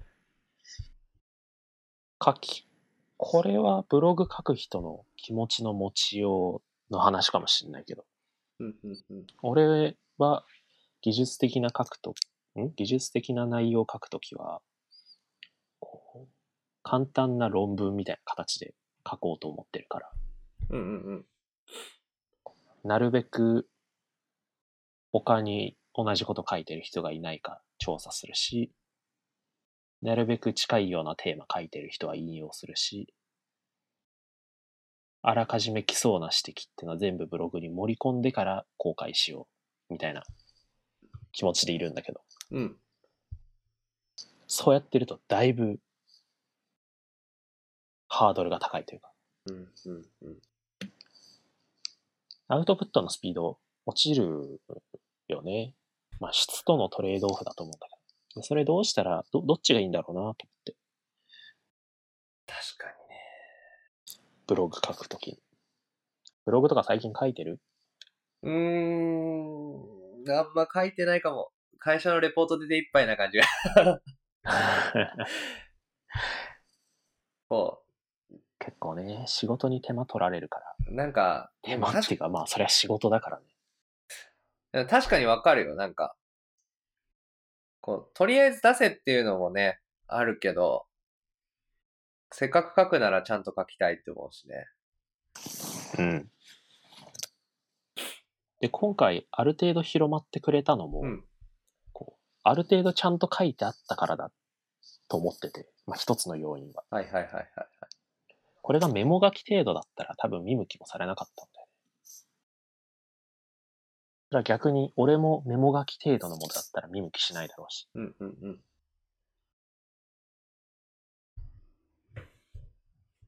そうね、確かにな。これは。まあでもた、なんかね、楽しい瞬間だった。うん。いや、すげえ伸びてよかったなと思って。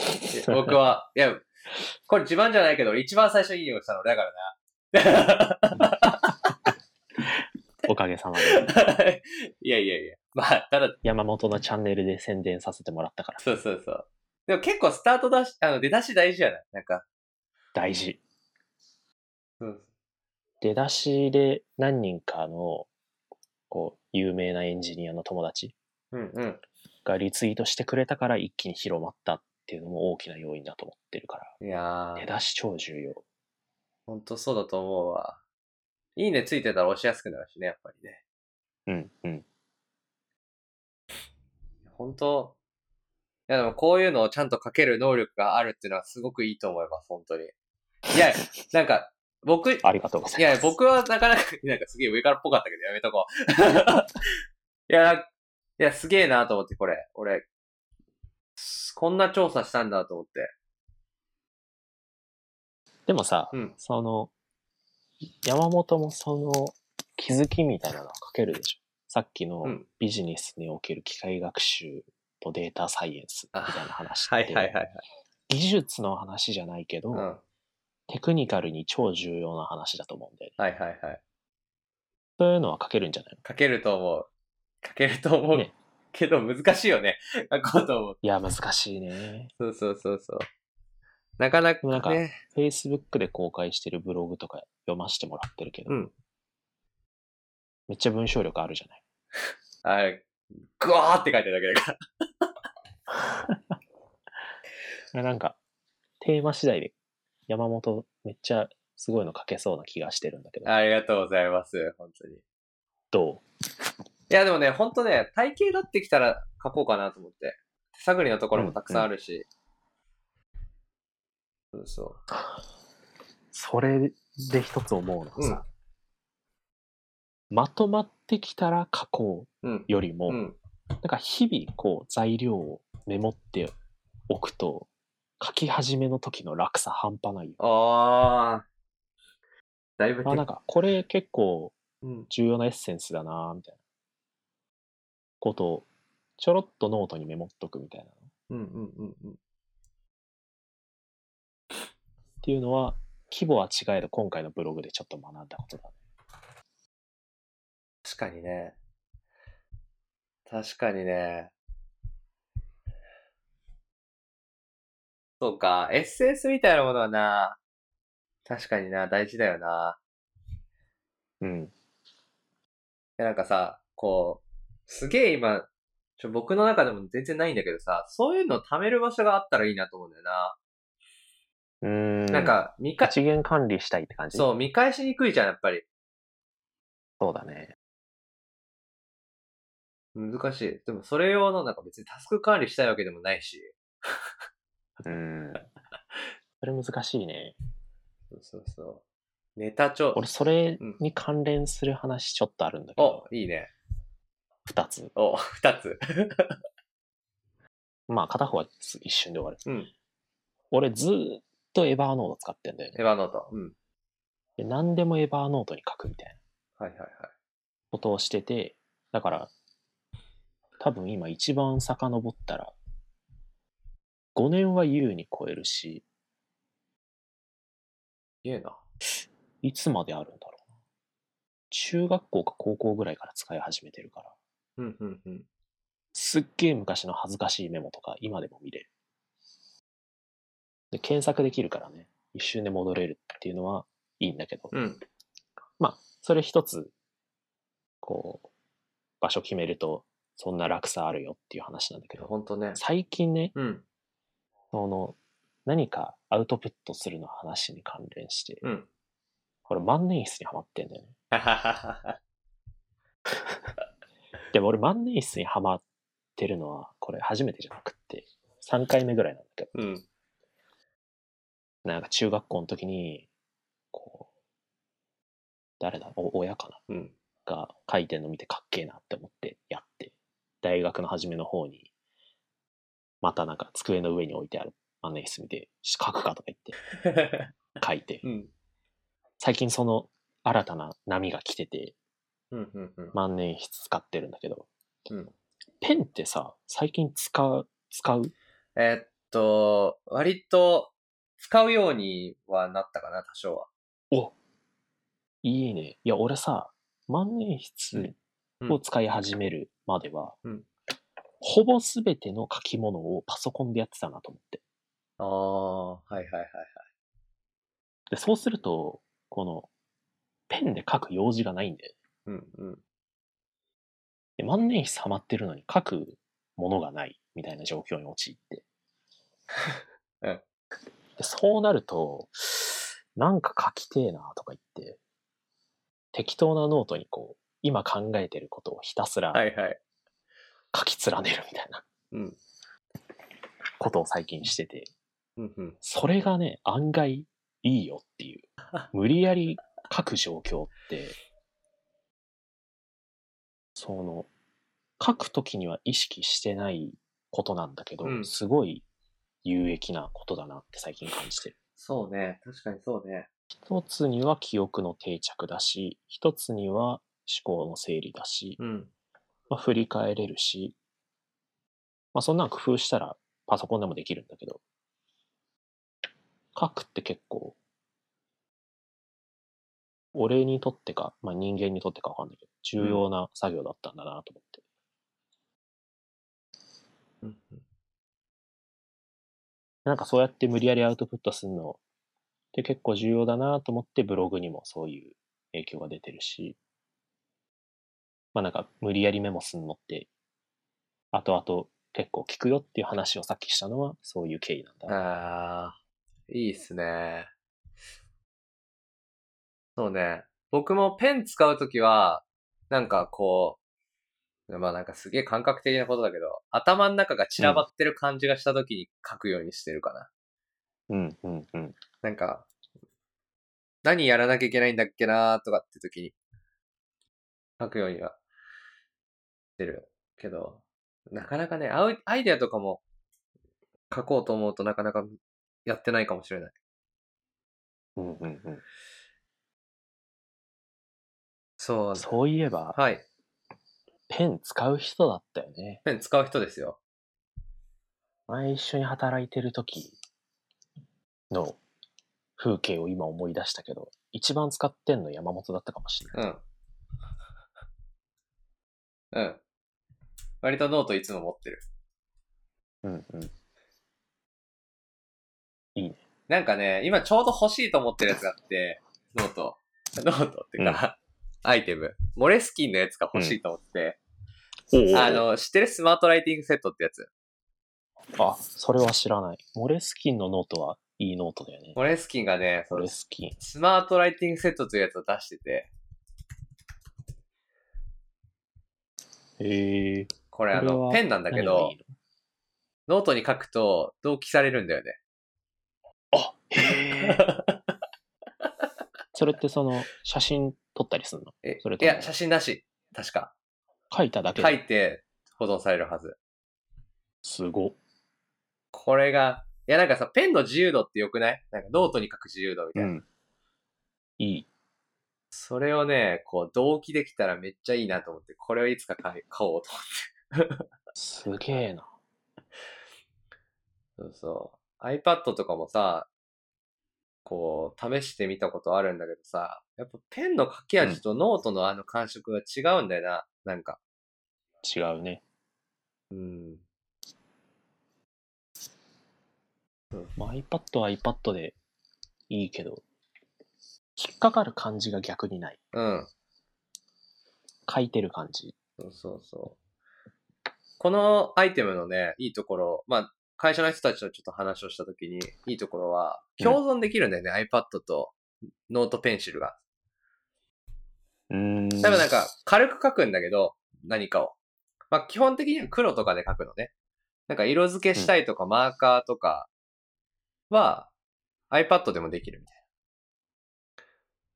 そういう感じになってて、うーんなんか、ここ大事だよなとか、こう思い出した時になんか書きたいなって時に iPad 側でも操作できるし、自由に書きたい時とかノートに書きたい時とかは普通にペンで書けばいいみたいなるほどね。な。どっハイライトとかってことそうそうそう iPad でできるっていそうそう、色塗ったりとかね。なるほど。うん。これってさ、うんその、ノートには限りがあるのなんていうのあのノートにも文字書くんだよね、これ多分。はい。じゃあ、ノートが切れたら、新しいノートを買う。ペンも、インクが切れたら、新しいペンを買う。えーっとね、ペンのインクは確かつ付け替えられるはず。あ、う。そう、なんか、ああ、まあ、そうか、インクだもん。そう。で、ノートはある程度決まりはあるかな。このノートしか使わない何でもいいわけじゃないんだ。何でもいいわけじゃなくて、数種類だったと思うよ。で、それはなんでか、ああ、でも種類あるんだ。そう。それなんでかっていうと、あの、ページめくると、あの、データの保存先が変わるんだようんうんね。だから、こう、あなんかノート一冊が保管されるみたいな感じだと思う、イメージは。うんうん。それいいね。うんそ。の最近俺が万年筆で紙に書いてる時のうん。欠点って、その、物持ってなきゃいけないから、うん。うん。破損するし。うん。この、例えば、エバーノートで10年前のデータが振り返れるみたいなことにはならないし、はいはいはいこれいいね。はい。確か、エバーノートね、これ使えるんだよね。確か。連携みたいなのできた気がするよ、これ。このノート。で、このモレスキンのスマートペンは万年筆。いやー、万年筆じゃないか、なかったと思 う。普通のペンなんだよね。これは万年筆じゃないから、万年筆でほしい。そこ万年筆じゃないと。確かにね。いや、形は似てるんだよ、万年筆っぽい形。あの、こう、先がヒュンってなってるみたいな。そうそう。なんか、謎にへこんでるね。そうそう。いや、でもね、万年筆出たらこれおすすめだと思うよ。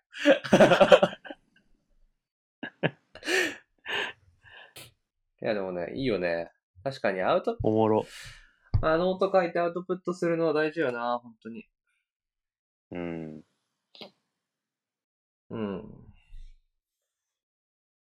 まあ実際、スマーットライティングセットか。うん。高いよ。2万円ぐらいするけど。そうね。うん。万年筆でも高いのもあるもんね、たくさん。そうだね。伊藤屋さん、銀座にある文房具屋さんなんだけど、うんそことか行くと、1本100万の万年筆とかあるよ。GPU かよ、みたいな。何ができるでしょうね。もうなんかね、金粉で竜のおお。彫り絵がしてやるみたいな感じ。いや、こりゃあ、こりゃ100万するわ、みたいな。やばいね。誰が使うんだろうって感じだけど。やばいね。それ、へ、部屋とかも選ばないじゃないですか。 なんか、極道映画に出てきそう。確かに。は、はまきとか捨てんすかね。もう親父とか言って、うん。万年筆の献上100万円。まあでも本当に、あの、いやー、刺激を受けましたよ、でも。さっきの話ですけど、アイディア、こう出していって、ノート、うんいや、なんか何か書いて、こう、すげえ広まってるのをこう、いや、なんかさ、リアルじゃん。こう、め知ってる人がさ、こうなってるとさ、うん、 刺激受ける感じはありましたよ。あ、本当。うん。そう。それは良かった。うん。いやーなんかね、まあ何よりですけど、僕はもう完全にだけど、こう、 かうんあの、 僕のチャンネルの中でそういうことを言ってくれたこと自体が嬉しかったけどね。あの、宣伝ってことそうそうそうそうそうそうそう。まあね、せっかく PR チャンネルあるなら、うん。しないわけにはいかないから。そう。とりあえず押せみたい な。まあでもほんとね。いやー、専門家だなぁと思いましたよ。これ読んでて。 もうか。それはどうも。うん。まあ、てか、そんな感じですけど、もう1時間半ぐらい経ってますよ。本当だね。ちょうどいい時間かな。てか、僕、テスラの話聞きたいです。テスラ、テスラ。テスラあ、テスラの話、テスラ、テスラ。もう、マジで。こっから僕から、いや、僕、長くなるよ、いやテスラのい話や、僕。ね、テスラの車めっちゃ気になってるんです。あ、そうなのそう、だから聞きたいんでなんでなんす。でいや、なんかかっこいいじゃん、あれ。まあ、かっこいい。あれをいきなりかっこいいと呼べる感性はすごいけどね。なんこれ、か、初め、うん、この車の前の部分、うん、うん。あれ、普通だったら、エンジンに風通すための、こう、グリルっていう、なんか、網網がついてるはずなんだけど、はいはいはい。普通の車なら。うん。あれなくって、この完全に密閉されてるかうん、うら、ん。すっげえ違和感あったけどね。あー。もう、見た目ピカチュウじゃん、みた いな。ピカチュウは言い過ぎいや、なんかね、あの、僕がすごいと思ったのはさ、中身すごくね、なんか機能とかさ、た。うん。すっごい。いや、まあ、みじゃあ、ちょっとその話するか。そう、見た目はまあ、ちょっとピカチュウだけどさ。いや、俺最近ね、見た目好きになってきた。ちょっとおし、いやで、 お願いします。じゃあ、おするわ。俺、この前テスラ試乗してきたんだよ。うんうん。で、えーっと、それまでは電気自動車とかあんまり関心なかった。だうん。けど友達がどうしても行きたいって言うから、まあ、そいつすごい仲いいやつだし、うん。どうせ暇だったし、行くっていうぐらいのトーンだったんだけど。うん試乗したらもう世界が180度変わったっていうあはは。話で。あのね、すっごいワクワクする車だったんだよね。へえ。で、何がワクワクするかっていうと、うんまあ二つあって、一つは、俺元から車は好きだったから、よくドライブとかしてるんだけど、うん。従来の車って、その、まあ、あまあ従来の車、まあそうか、従来の車って、その停止状態から加速するのにう、ん。アクセル踏んで、で、マニュアルなら、こう、徐々にスピードを上げつつギアを上げていく。うんうん1速、2速、3速、4速って上げていく。で、オートマなら裏を、う裏でそれを自動でやってくれる。うん結局ギアを上げていくっていうのは変わらないから、徐々にこう、加速感もいきなり加速感は出ずに、徐々にこう、ぐーっと加速していくっていうのが従来の車なのね。うんだけど、電気自動車は、わけが違って、お停止状態からアクセルを、うん。例えば全開まで踏んだうら、ん。もういきなりマックスの加速度が出る。 本当に、えっといきなり停止状態からアクセルをガーン踏んだら、ムチ打ちするぐらいの加速が出るんだよね。おほー。もう後ろに吹き飛ばされるよはいはいはいはい。うな。で、ブレーキも面白くって、うん。アクセルを外すと、うんこのエンジンブレーキみたいな、うん、うん。そ、の、モーターが前に回る力がなくなった時にかかる回生ブレーキっていうんだけど、それがものすごいかかって、もうその回生ブレーキだけで止まる。いえ。まあ止まるに近い状態になるから、うん。もうブレーキがいらないぐらいの運転性能になるんだよね。うん、うん、うん。だからその、あのテスラっていう車なんか2.2トンぐらいあって結構重いんだけど、うん。しかもでかくって幅が2メートル弱、はいはいは長さが5メートルぐらいあるんだい。けでど、けえ。その大きさを感じさせないぐらいの、こう踏めば踏むほどついてくるみたいな、お運転性能がすっごい気持ちいい車だったっていうのがワクワクポイント一つ。うん。でまあそれは車好きな人が体感する別の面白さだけど、うん。もう一つはそのテクノロジーの部分でうん、うん。あのね一言で言い表すならまあ俺ら機械学習エンジニアじゃうない、ん、うん。まあ、データサイエンスちょっと触れはあるにしてうも、ん。機械学習があんなに身近に体感できるところはないって思ったねおー。まあ、えっと、全部が全部機械学習ってわけじゃないんだけれど、機械学習ってさ、うんさっきの適用できる事業が限られてるみたいな話もあった通り、うん。あんまりこう、身近には感じられないんだよね。うん、うん、うん、うん。事業の裏側に入れるものだから。うんだけど、あの車には、あこ、これは機械学習のテクノロジーで完全にやってることだっていうのが、やってる人から見たら、もう一発でわかるようなものがふんだんに搭載されてて、へえ。それでワクワクしたっていうのがあるね。で、まあ、どういうのがあるかっていうと、うん、例えば、えっ、と、走行中、うん、こう、普通に何もない、えっ、と、止まってるわけでもない、普通に走行している時に、うんまず、ハンドルの奥に見えるモニター、まあ普通だったら速度計とかがあるとこうろん。にモニターがあって、うん。そこにはもちろん速度とかも表示されてるんだけど、真ん中に周りのこう風景というか、自分の車が今ここにいてうん、車線がここにあって、車がこことこことここにいるよっていう映像が出る。はいはいはいはい。で、まずその車線認識なんて機械学習のまさしくテクノロジーだし、うん。周りの車の位置関係を認識してるのもほぼそう。うん、うん。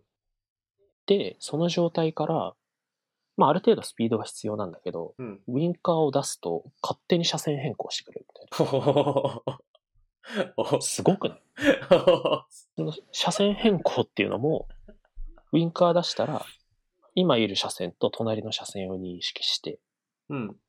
で、変更しようとしてる先のレーンを走ってる車のスピードを認識して、うん。で、後ろからすごい加速してる車が来てるなら、その車を見過ごしてから車線変更するとかいう、おー。自動機能とかがあったりするらしいんだよね。うん、うん。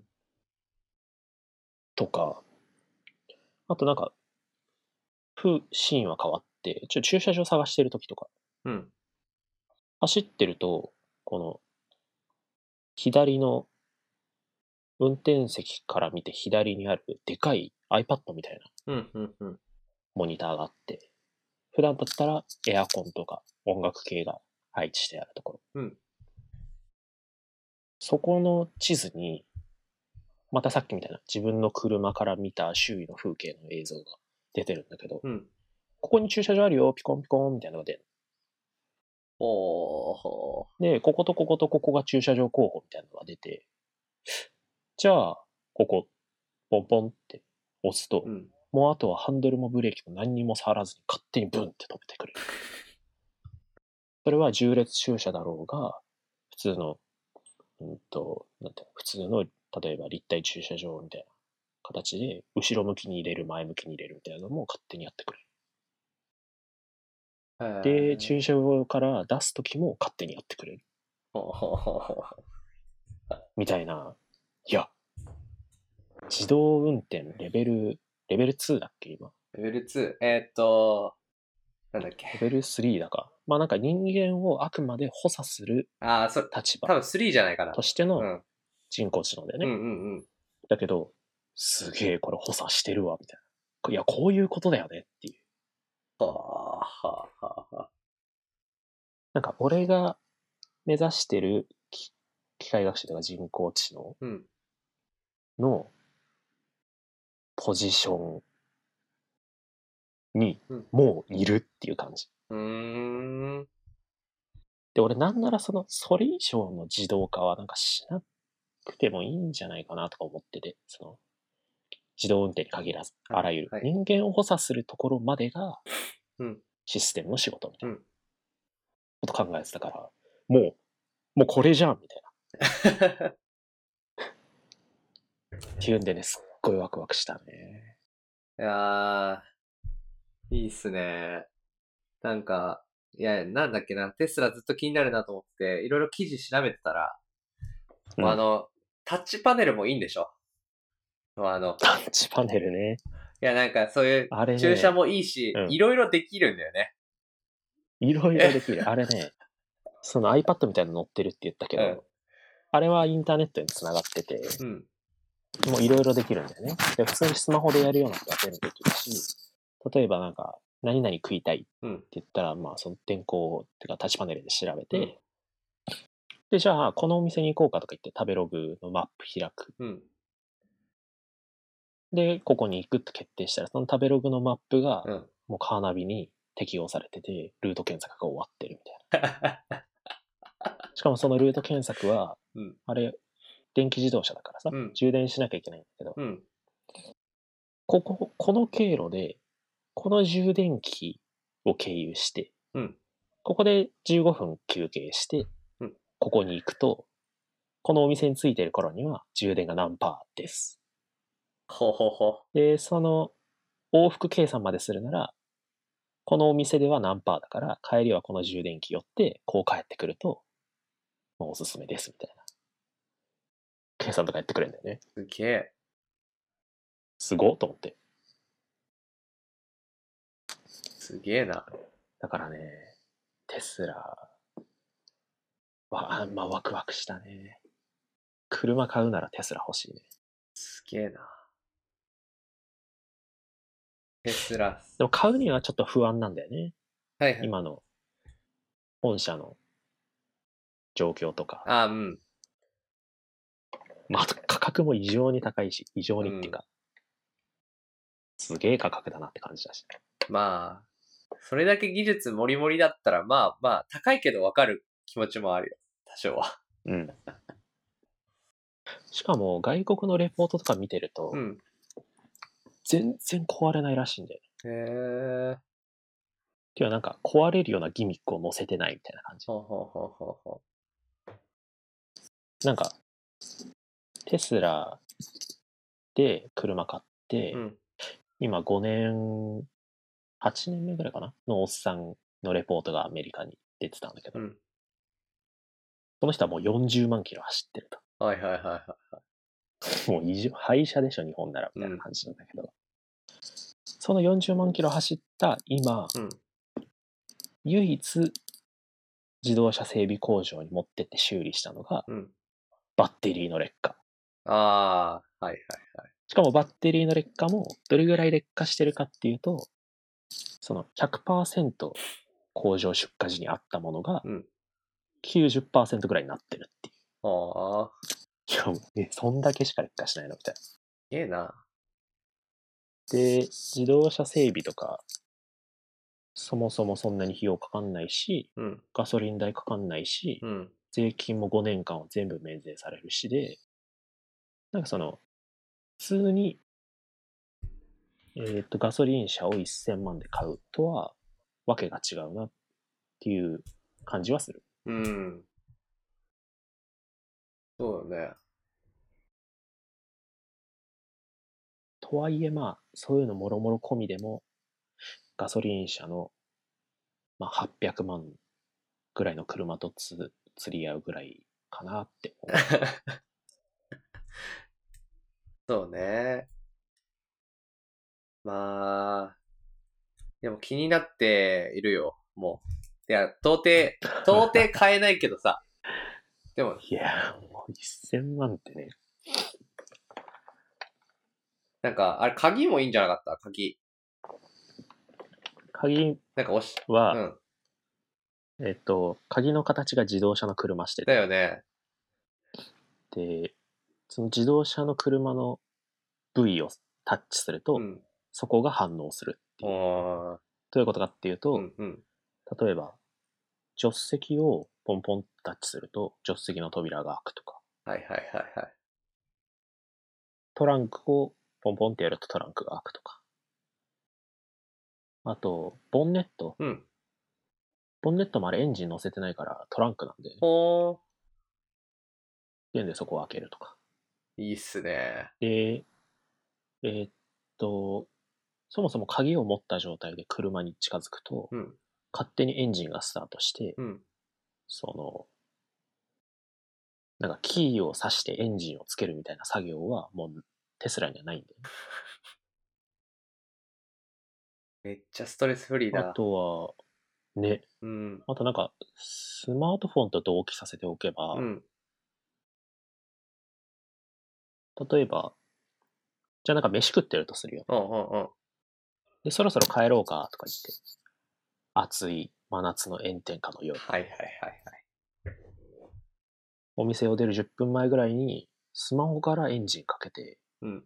冷房22度とかつけておいて、それからお会計して、車に移動して乗ったらもう涼しいいいこ、ととかできるんで、いいっすね。いいよね。いいっすね。だから俺あれね、ほんとね、うん。 動くスマホ、乗れるスマホって感じ。いや、いいなぁ。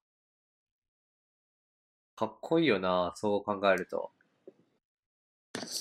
ね。いつか欲しいね。うん。なんか、車自体もまあもちろんかっこいいのもあるけど、車、プラスアルファのなんかこう、体験がめっちゃあるね。うん。あ今までの車では得られない体験がうん。いろいろついてきて楽しいって感じ。ほんとそうだと思うわ。でね、来年、うん。来、再来年ぐらいに、テスラからもっと安いモデルが出るんで、はいはいはい。今1000万だけど、下。うん。今度下が400万とかにはいはい。なる、500万でお釣り来るぐらいかな。うんで、まあ、そうなるとだいぶ、まだ見える範囲かなっていう確かにね。感じだよね。ああ。いやー、気になりますね。楽しかったです。いいな市場いいな外苑前っすか他のとこ試乗してみたら、いやーどこ、どこでしました市場。とね、俺は青山。ああ、やっぱあそこっすか。他あったっけ店舗。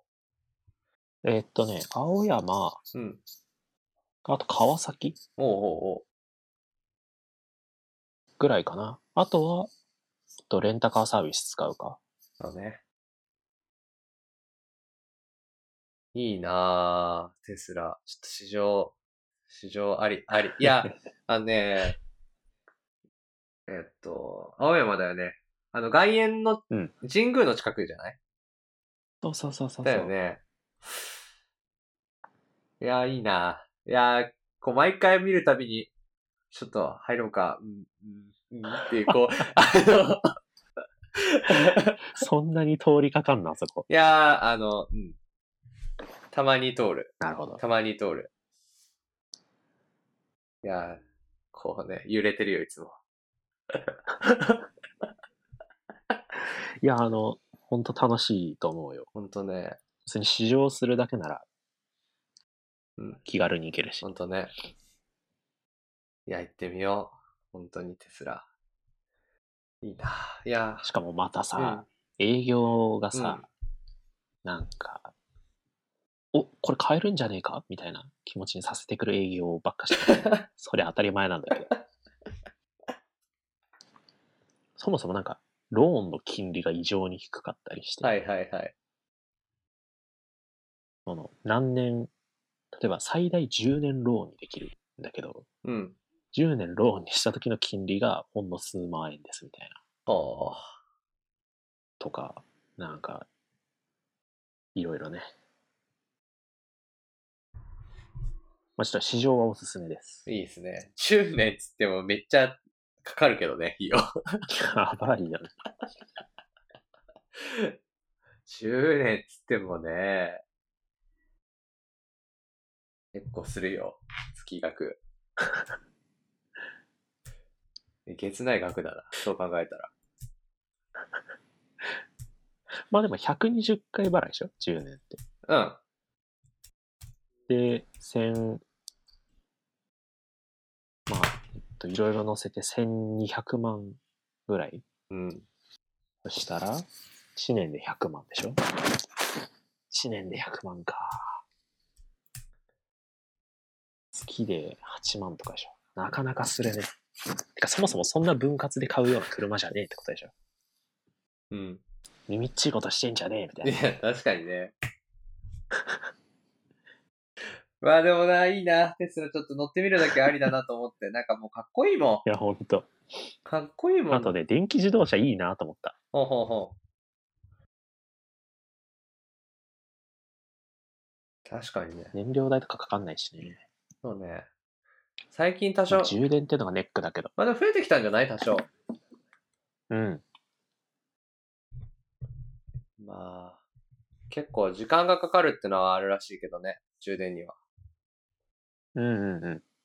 それはね、テスラ問題にならないかな。うーん。専用の充電器をなんか、ポンポンポンって配置してあって、それ使うと、うん0、100で30分とか。おまあでも30まあ、ガソリンと比べると、 30分長いよね。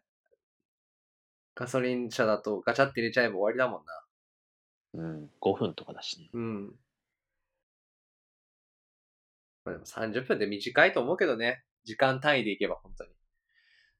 そうね。うん。あとまあ、ほら、何も、その、あれどんどんうん。充電が溜まっていくにつれて、うんその、時間効率が悪くなっていくんだって。あはいはいはい。だから、0から80まで溜まる時間と、80から100溜まる時間が同じとか、そんな感じらしいんだけど、うんうん。さっき言った30分っていうのも、080が30分なんだって。だから、15分ぐらいで050になるってことでしょうん。予想では。うんうんうん。それぐらいの、ちょろっと充電していく、ちょろっと充電していく、みたいな、そういう使い方になってくんじゃないかなと思って。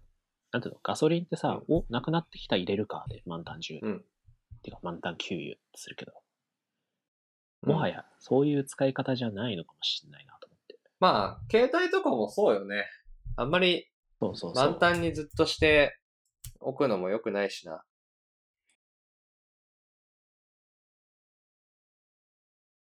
まあ、結構揺れました。面白いね。 テスラいい。本当にいい。テスラいい。本当に。超、超面白かったね。いいなぁそんな感じですかね。今日は2時間ぐらい話しましたよ。そうだね。毎度のことながら。こんな長い回あっていいいですよ。いえ、いいんですかいいですよ。ここんな長い回があっていいんですかもちもちえろんですよ。今なら、今ならお値段みたいな。ーあら、お得。そんな感じです。だからなんか面白い話ができたんで、今日も。それはよかったです。いや、本当に、あの、また、また飲み行きましょうよ。そうだよね。最近会ってないね。もう当分会ってないですよ。 うん。いや、そうだよ。俺オフィス行くって言ったじゃんあ、そうそう、そうね。そうね。その話を、うん、今度深めよう。 OK です。俺、山本の話で聞きたいのあったんだけど、あ、どれですか全然する時間なかったね。え、ピクセル3の話。あ、ピクセル3の体体験イベント、えじゃあちょっとそれだけ最後話しましょうか。いいいや、本当に言ってんの。や、 2時間半とかになっちゃうよ。そうね。じゃあ今度しましょうか。